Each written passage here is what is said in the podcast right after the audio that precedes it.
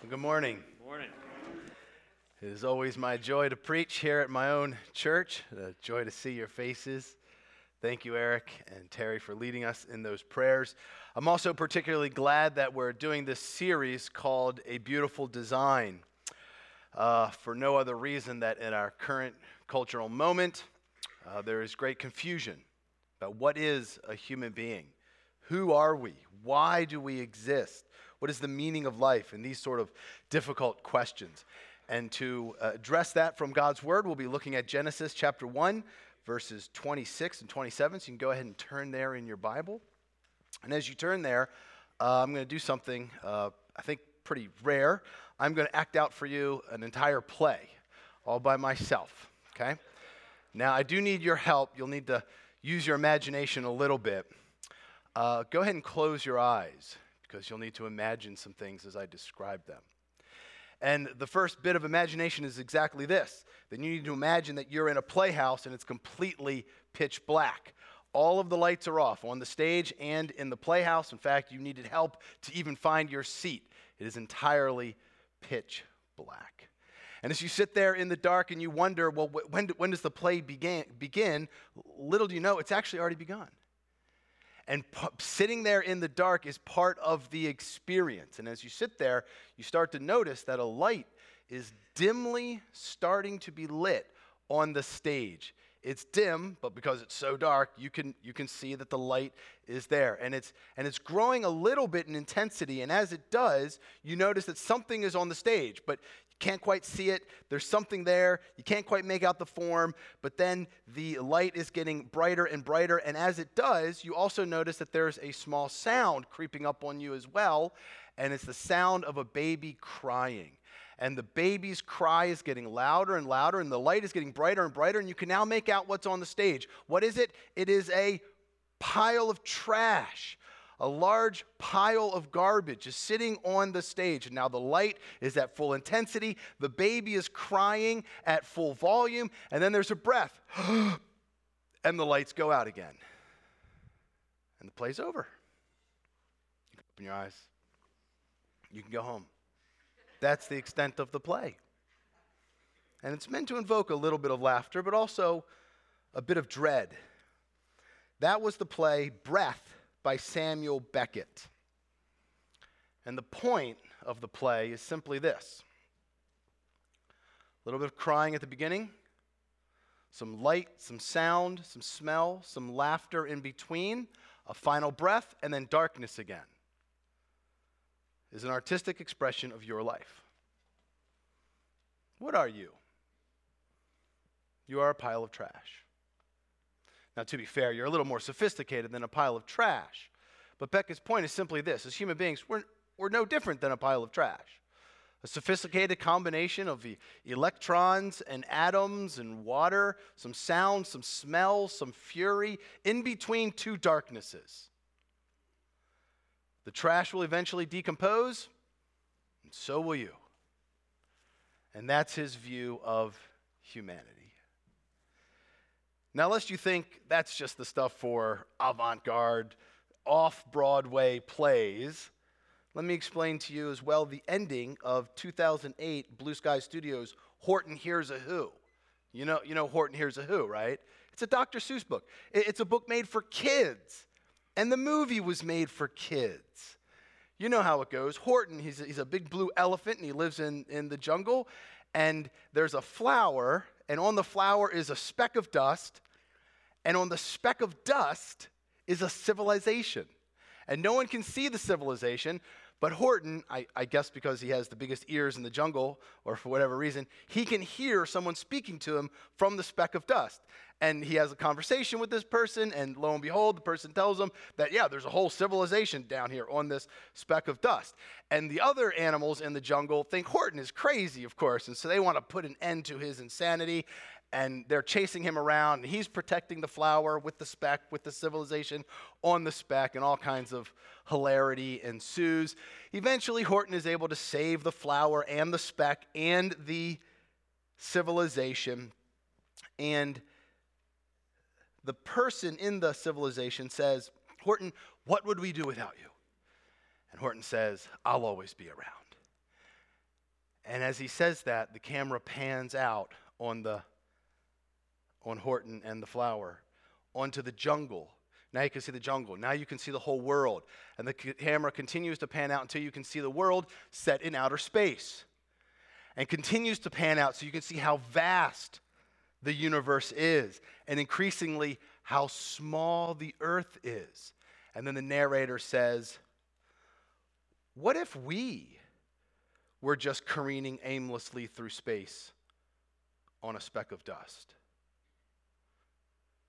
As the camera continues to pan out, and you see, lo and behold, Earth is actually but a speck of dust careening through space.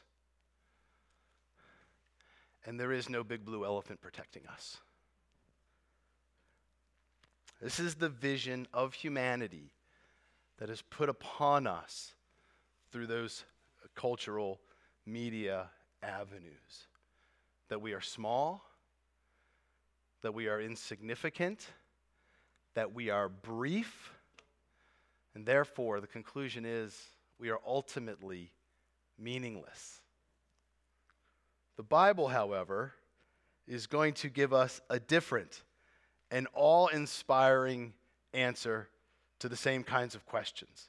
So if you've turned to Genesis 1, let's read just two verses Genesis 1 26 and 27. Then God said, Let us make man in our image, after our likeness, and let them have dominion over the fish of the sea, and over the birds of the heaven, and over the livestock, and over the earth, and over every creeping thing that creeps on the earth. So God created man in his own image. In the image of God, he created him, male and female, he created them. As we go through this passage today, I want to divide it up into three parts. Number one, the identity of humanity in creation. Identity in creation. Who are you? What are you? And then number two, meaning in creation. Meaning in creation. Why do I exist? What's the purpose of life? Why should I get out of bed in the morning? These kinds of questions. All are given to us because we're created in the image of God. And then, thirdly, identity and meaning in the new creation. So, again, that's identity in creation, meaning in creation, and then identity and meaning in new creation. And my hope is that you will have a profound awe towards all people because all are made in the image of God. So let's start with that number one identity in creation. What does that mean? What does it mean when it says here, let us create man in our image? And then in verse 27, so God created man in his own image. It means that God has made us to be like him and to represent his sovereignty through us. God has made us to be like him and to represent his sovereignty through us. And so, therefore, this means that every person from the word go already has identity and meaning, exactly as they were created. Everyone has already identity and meaning because they were created in the image of God. Again, I repeat, as I said before, there's great confusion today about what a human being is.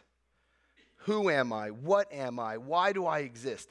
These are questions haunting everybody, humming under the hood of our minds, as it were. Very few of us, however, have actually taken the time to lift up the hood and examine what's underneath. In other words, ask hard questions about the origins of humanity, the origins of my own life. What does that mean? Uh, tell me about who I am and what's the meaning of life. Rather, we simply absorb answers from the cultural milieu. And there are two basic narratives that our culture, through the trends of our culture in the past and current media avenues today, two basic stories our culture is telling us. Number one, there is no God. There is no God. All that exists is the physical stuff of the world. And you are but an extension of that physical stuff. And the physical stuff, whether it's in stars or whether it's in the, the elements of the earth, have come together in a complex way to create life. And life has haphazardly, through pure chance, evolved to create bipedal mammals. It didn't have to be this way. The top of the food chain could have been four legged reptiles. Actually, for a time it was, wasn't it? Right? Evolution is simply pushing along haphazardly. And so the universe has quite unthinking, uncaring, unfeeling, goalless, directionlessly created us. There's no purpose. It could have been otherwise, but here we are. And so the main problem with the world is really ignorance and suffering. I mean, here we are now. The world has created us haphazardly, without a goal, without a purpose, without a direction. But here we are, and we don't want to suffer. We want to have enjoyable lives. And so the real problem with the world is ignorance and suffering. Therefore, if we can learn enough about the world, if we can learn enough about uh, science and, and medicines and so forth, then we can fix all of our problems and there will be less suffering. And that is salvation. That is salvation. Humanity is haphazardly created. The problem is our ignorance and suffering. Therefore, education will be our savior. We can conquer the world through higher forms of knowledge. That's story number one. Story number two is the exact opposite. You're all gods. The first story started with there is no God. Story number two starts with you're all gods. There is a splinter of divinity inside of all of you. And all you need to, is a little bit of experience in the world to bring it forth. How do you bring it forth? Be true to yourself. Ever heard that one before?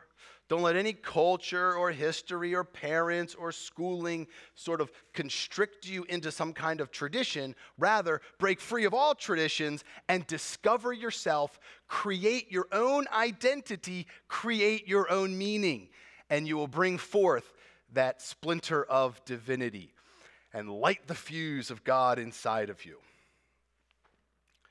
Dear beloved, I think this is the cruelest thing we can say to children that you are on your own to figure out on your own and through your own devices and whatever media channels might be coming into you who you are and what you are and what the meaning of your life is.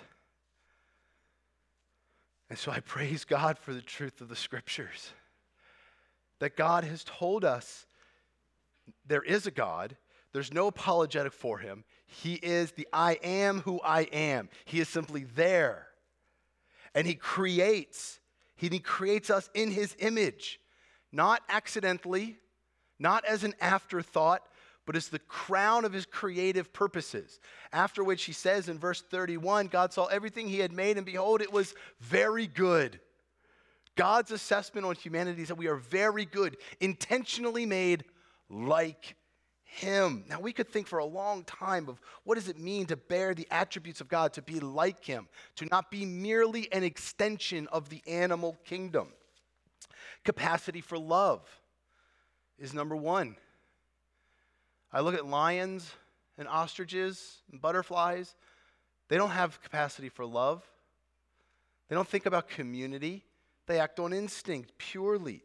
Something we call a judicial sentiment you know, you know, you don't have to be taught. You already know that it is wrong to kill, it is wrong to steal, and these sort of things, right? Animals don't live by this sort of code of what we call ethics, rationality, to think on higher planes of complex thought, to understand, I hope you understand, a sermon like this. Creativity, we'll come back to that, and speech these are all attributes that God has, and He passes them on to us. So you have an identity. We have an identity, and that is being made in the image of a God who loves, who speaks, who creates, who knows right and wrong. And these things are baked into our very existence ourselves. Yet, Notice in these verses the primary attribute of humanity. Verse 27 God created man in his own image. In the image of God, he created him. Now, right there, Moses could go for the love, the rationality, the community, right? All those sort of things. But look what he says. He says, male and female, he created them. God has intentionally created his image bearers as male and female. Maleness and femaleness, therefore, are God's ideas, not the situation of a haphazardly evolved humanity that needs to be fixed or needs to be transcended. Male and femaleness are part and parcel of the image of God. Now, as we see that God, the first thing God says about humanity is male and female, does it not reflect something of the plurality within God? There is one God, He creates one humanity that bears His image, yet He creates distinctions within His image bearers, maleness and femaleness.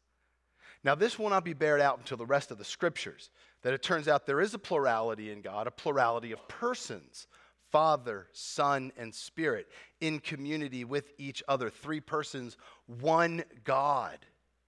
Yet here we already see a hint of that. Because when he makes the one image bearer, that is humanity,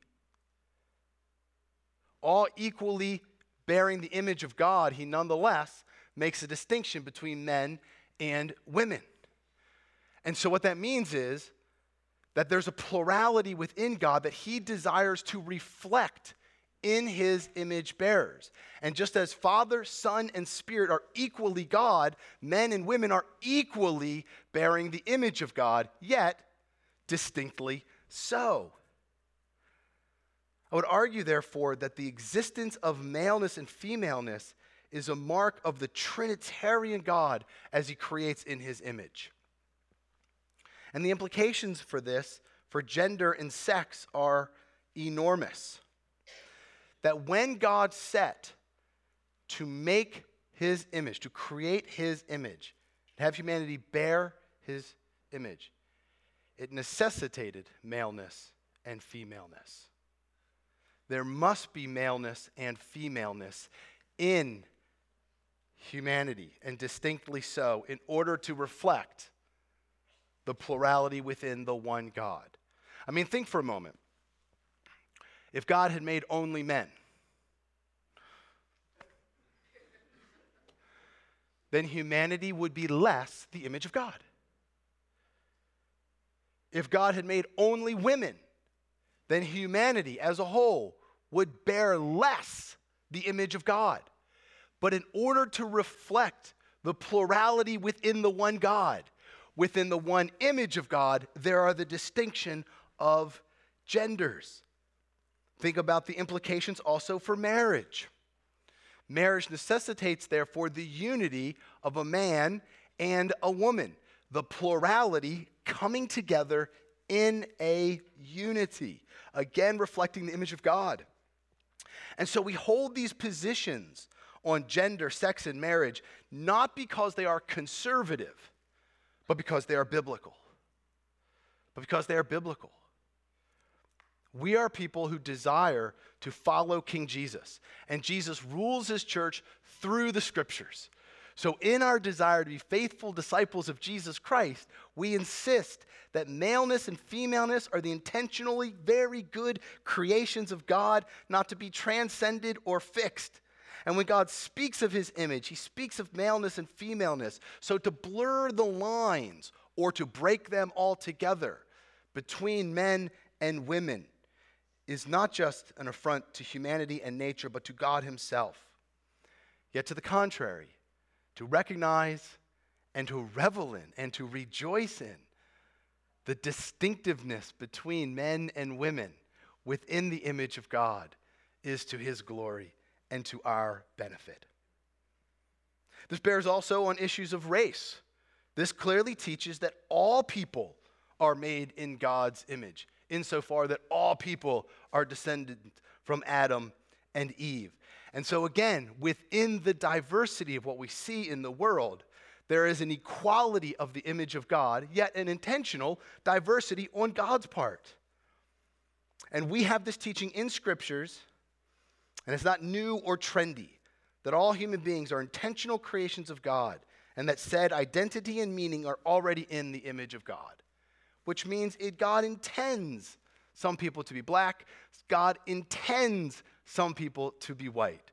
God intends some to be Asian, some to be American, some Polish, some Peruvian, some Navajo, some Nicaraguan. None are wrong. All are right because God has so decreed that his humanity, bearing his image, would reflect this kind of diversity. Again, Genesis 1:31 says, "It is all very good." So if all are equal in God's eyes, all should be equal in our eyes. And the church should be the place where that commitment shines the brightest. Because these convictions are not new or trendy, but ancient and severe, sincere. They are biblical. And in our desire to be faithful disciples of Jesus, we want to faithfully follow his word and be on the front lines of shining forth the commitments of equality and justice for all. So, again, the common concern for racial equality is ours, not the world's, because it's not popular on social media, God save us, but because it is biblical. And because we desire to be faithful disciples of Jesus, who rules his church through the Bible. To ignore the suffering and the well being of anyone is not just callous towards the brotherhood of man, but an affront to the very image of God. But to love all is to glorify God. So the next time you're in a discussion with somebody about racial equality in America, and it won't be long, you should ask them, why does this topic matter to you? Next time you're talking to your neighbor, your colleague, your cousin, say, why is this important to you? Why do you think it's important to other people? They will be surprised that you ask. Because nine times out of ten, the response will be, well, it's just it's just like common sense, right? That everybody should be treated equally. Well, if it's such common sense, why has it been so uncommon historically? You understand? In other words, help him look him or her look under the hood of his assumptions and understand why is this such an issue right now? Why do you care so passionately and deeply about it? And maybe by God's grace, you'll be able to interject, well, let me tell you why I care so deeply about it. Let me tell you why I have a foundation for racial justice and equality. And it is because the one God made all of us in his image. And so, to be a faithful disciple of the Son of God, I want to recognize that in all people. And then that can move the conversation away from casual cultural assumptions to an actual particular reason grounded in the scriptures.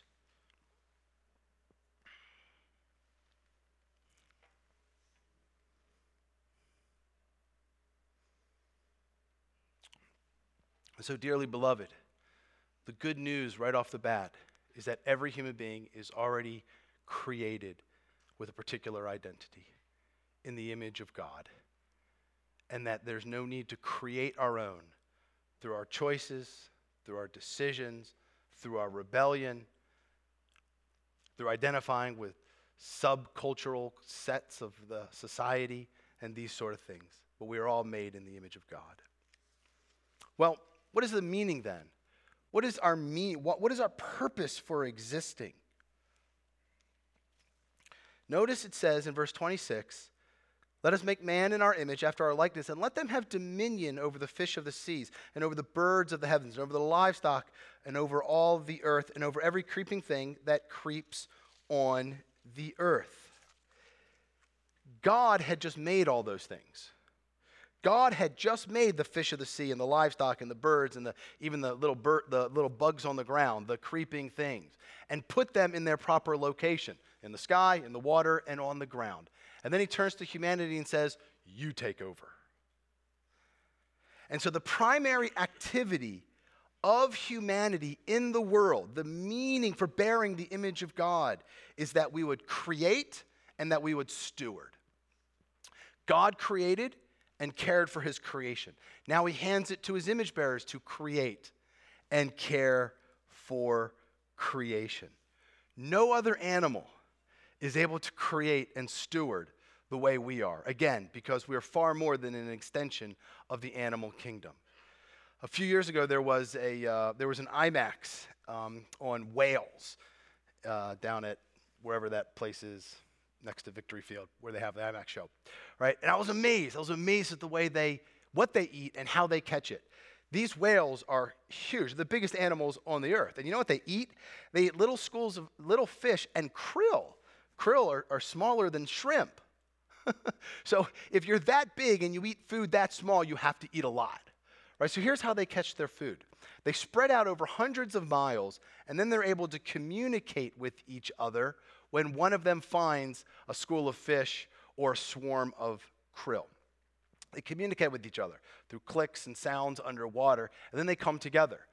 And they swim in a circle under the fish and krill, blowing out air bubbles, creating walls, a tunnel of bubbles going up that traps the krill and the fish inside, and they can't get out. And then they go underneath, open up their mouths, come up through the tunnel, and eat a huge mouthful.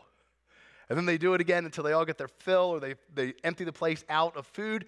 And then they spread out over hundreds of miles and do it again.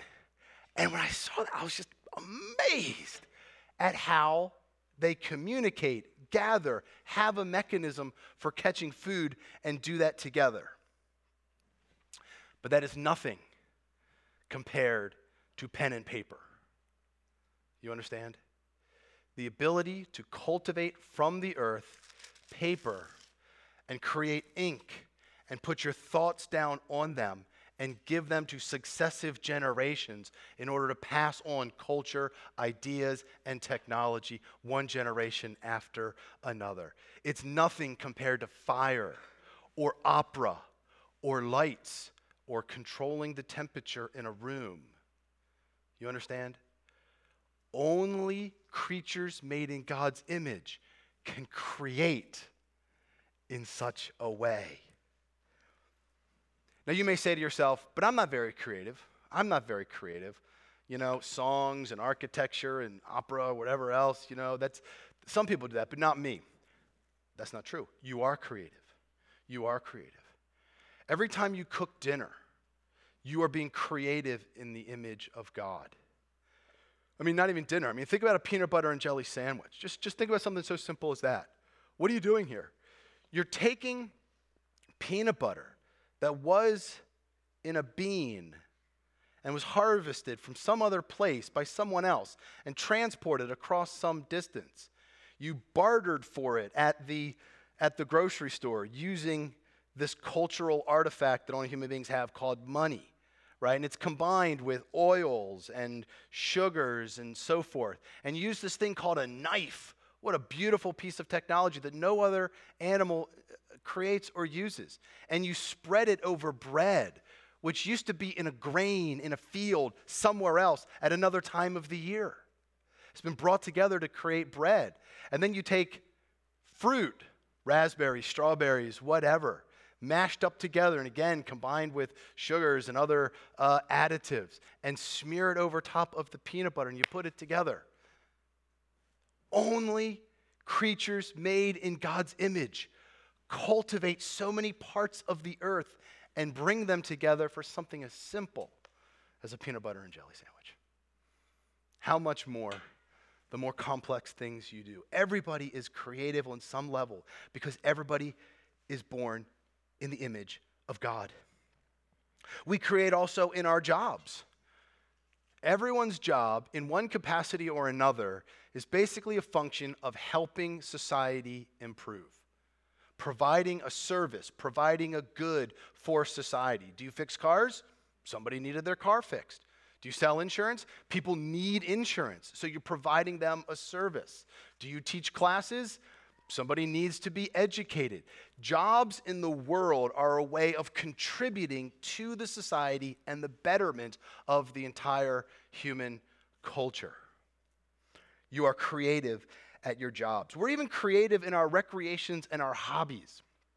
For the last, uh, I don't know, like eight years or so, I've participated in something called the Night Ride downtown. And if you've ever done the Night Ride, got one Night Rider back there, you, are lamenting like I, I am that it's been canceled the last two years, right? Well, last year, my sons and I wanted to do a night ride, and we would not be refused. So we lit up our bikes just like everybody else does and charted a course through the neighborhood and so forth, and off we went to ride our bikes under the stars. There is no other creature who brings together metal and rubber and lights and batteries and roads just to enjoy it, just to frolic in creation. So, in your homes and in your jobs and in your hobbies, all these things give glory to God who made us in his image to exercise our creativity, an emblem of the greater creativity of our good and sovereign God. Only image bearers do that. Steward the earth. We also steward our families. We steward our finances. We steward our natural giftings in the image of God. But there's catch. There's always a catch. And the catch is our sinfulness. On the next two pages of Genesis, our first parents rebel against our good creator. God also gives us, as I mentioned, a judicial sentiment. He gives us ethics, and we are to live by them. While Adam and Eve and every single one of their posterity, that's you and me, have rebelled against the good sovereign rule of God by going our own way. We call that sin. We call it breaking God's law. And so, therefore, we've used our creativity not just for the good of society, but we also have a great creative capacity for evil as well. I mentioned being creative in our homes. Well, there's also something called domestic violence. I mentioned being creative in our jobs. However, we can also create in our jobs evil things, evil websites, drugs, weapons, using our jobs as opportunities to take advantage of other people. I mentioned being creative in our recreation. Well, we can also use our recreation as a way to sanitize and cover over our sins. And we can steward things unto ourselves. We love to hoard. We love to hoard. When you get a raise at work, a lot of people's first thought is build bigger barns and store up for myself because I'm afraid of the future. And this will give me a little more security. It should be what more can I do to advance the kingdom of God? That's not what we think. We think about ourselves in the first instinct. Sin is so laced into our hearts that we use even these good attributes of made in the good image of God for evil and selfishness. And so, what that means is, wherein we were given dominion over the creation, we have lost that dominion. We have lost control. Case in point COVID 19. We can't control it. We should be able to control it, but we can't. And the ultimate point of control, the point of control that every single one of us in this room would control if we could, is our own death. If you could, you would live forever. You would secure your health to live. People want to live, they're afraid of dying. Yet, we will all die. Because that is the consequence for that moral rebellion and that sin against God. God has good plans to create us in his image, to give us sovereignty and dominion through our creativity, male and female, throughout the earth, and we have squandered all these things. Yet, God will not be denied his purposes. Turn in your Bibles to Colossians chapter 1.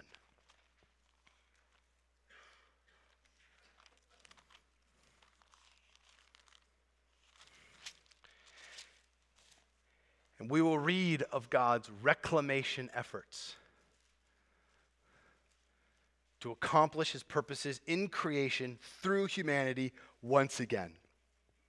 And in Colossians chapter 1, beginning in verse 15, Paul's talking, of course, about Jesus when he says, Jesus is the image of the invisible God, the firstborn of all creation. That means the preeminent over all creation.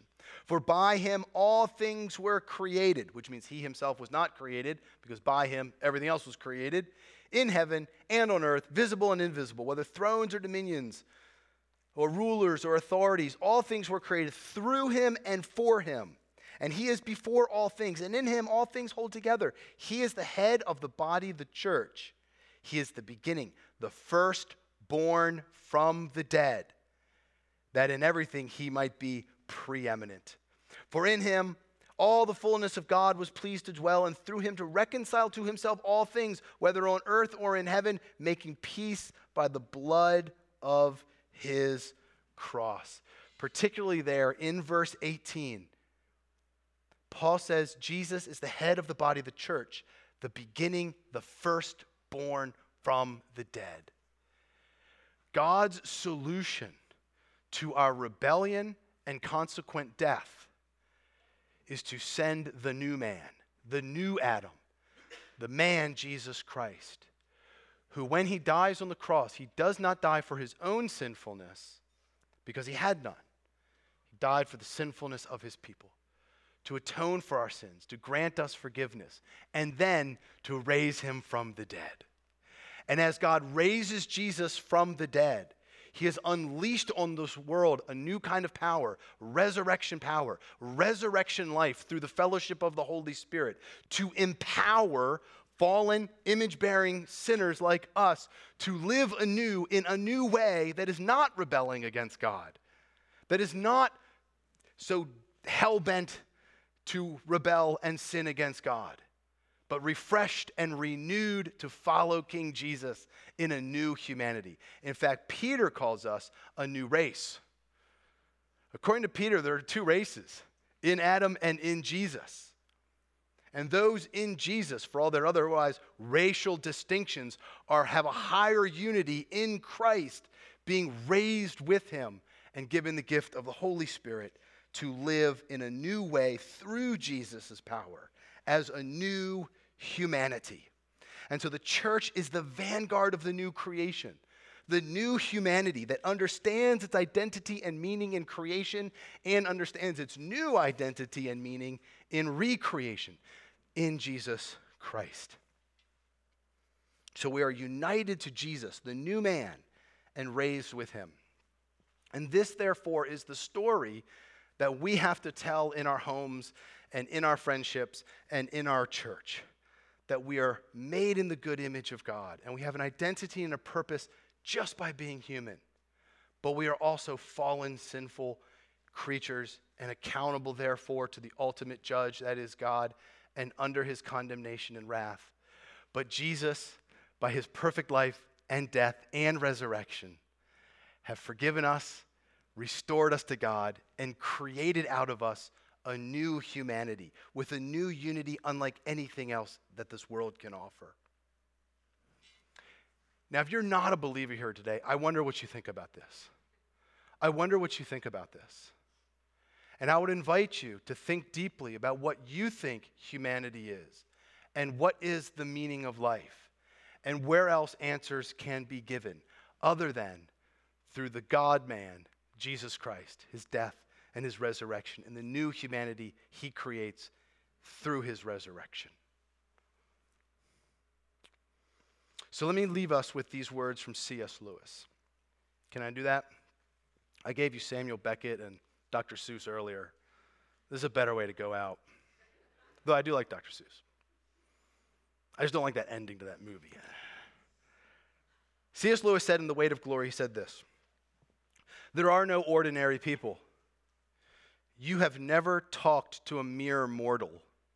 Nations, cultures, arts, civilizations, these are mortal. And their life is to ours as the life of a gnat. Now just think about that for a second culture and politics and medicines, these are mortal. They're like a gnat. For all the wrangling and all the heartache and consternation we put into politics, C.S. Lewis says, like a gnat. but it is immortal people with whom we joke, with whom we work, who we marry, snub, and exploit. Immortal horrors or everlasting splendors, meaning eternity in hell or heaven. This does not mean that we are to be perpetually solemn. No, we must play.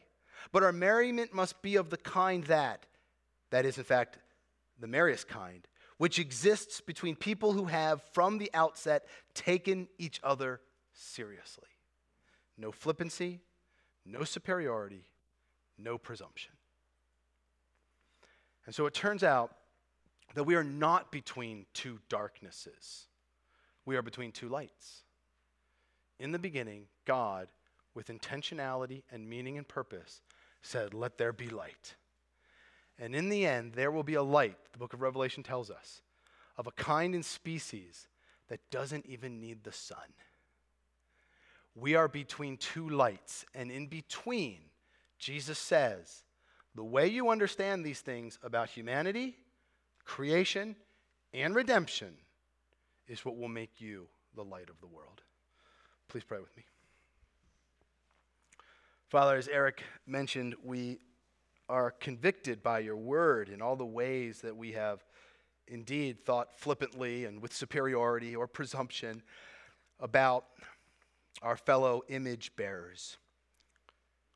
And the way we have created distinctions and unbiblical categories and the way we've been influenced by the world that rejects your son and we pray now that you would take your scripture, write it on our hearts, and indeed reform us according to the image of your Son, whom you raised the, from the dead and made him our head.